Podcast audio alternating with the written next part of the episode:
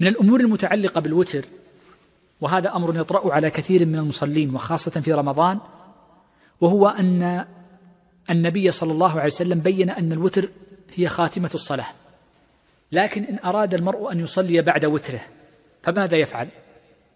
نقول أولا ثبت أن النبي صلى الله عليه وسلم أنه كان يصلي ركعتين بعد وتره فقد ثبت في صحيح مسلم من حديث عائشة رضي الله عنها لما ذكرت صفة وتر النبي صلى الله عليه وسلم قالت بعد وتره ثم يصلي ركعتين وهو جالس. فصلاة النبي صلى الله عليه وسلم للركعتين وهو جالس كان بعد الوتر وقبل طلوع الفجر.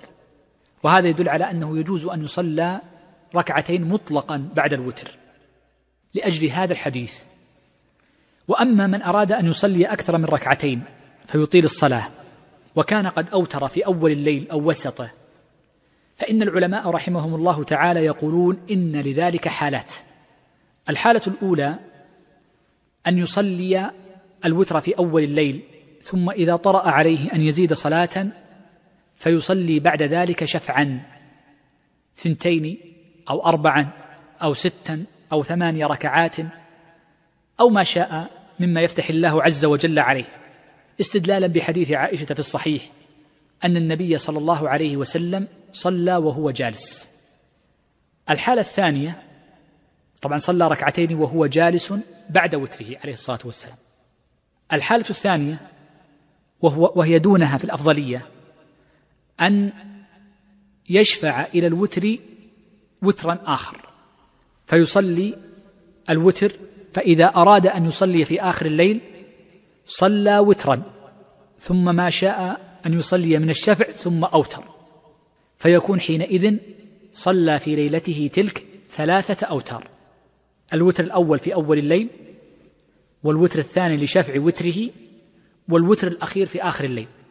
وهذا قد جاء عن بعض الصحابة رضوان الله عليهم فعله ولكن الأول أفضل لأنه قد ثبت عن النبي صلى الله عليه وسلم عند أبي داود والترمذي وغيرهم من حديث طلق بن علي رضي الله عنه أن النبي صلى الله عليه وسلم قال لا وتران في ليلة.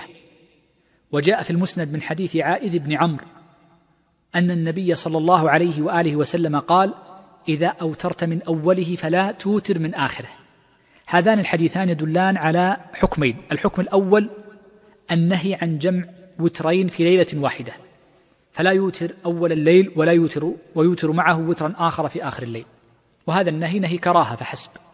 الحكم الثاني هل يدل هذا الحديث على المنع أو يدل على مشروعية ثلاثة أوتار في الليلة وهو ما يسمى بنقض الوتر كما فعله بعض الصحابة.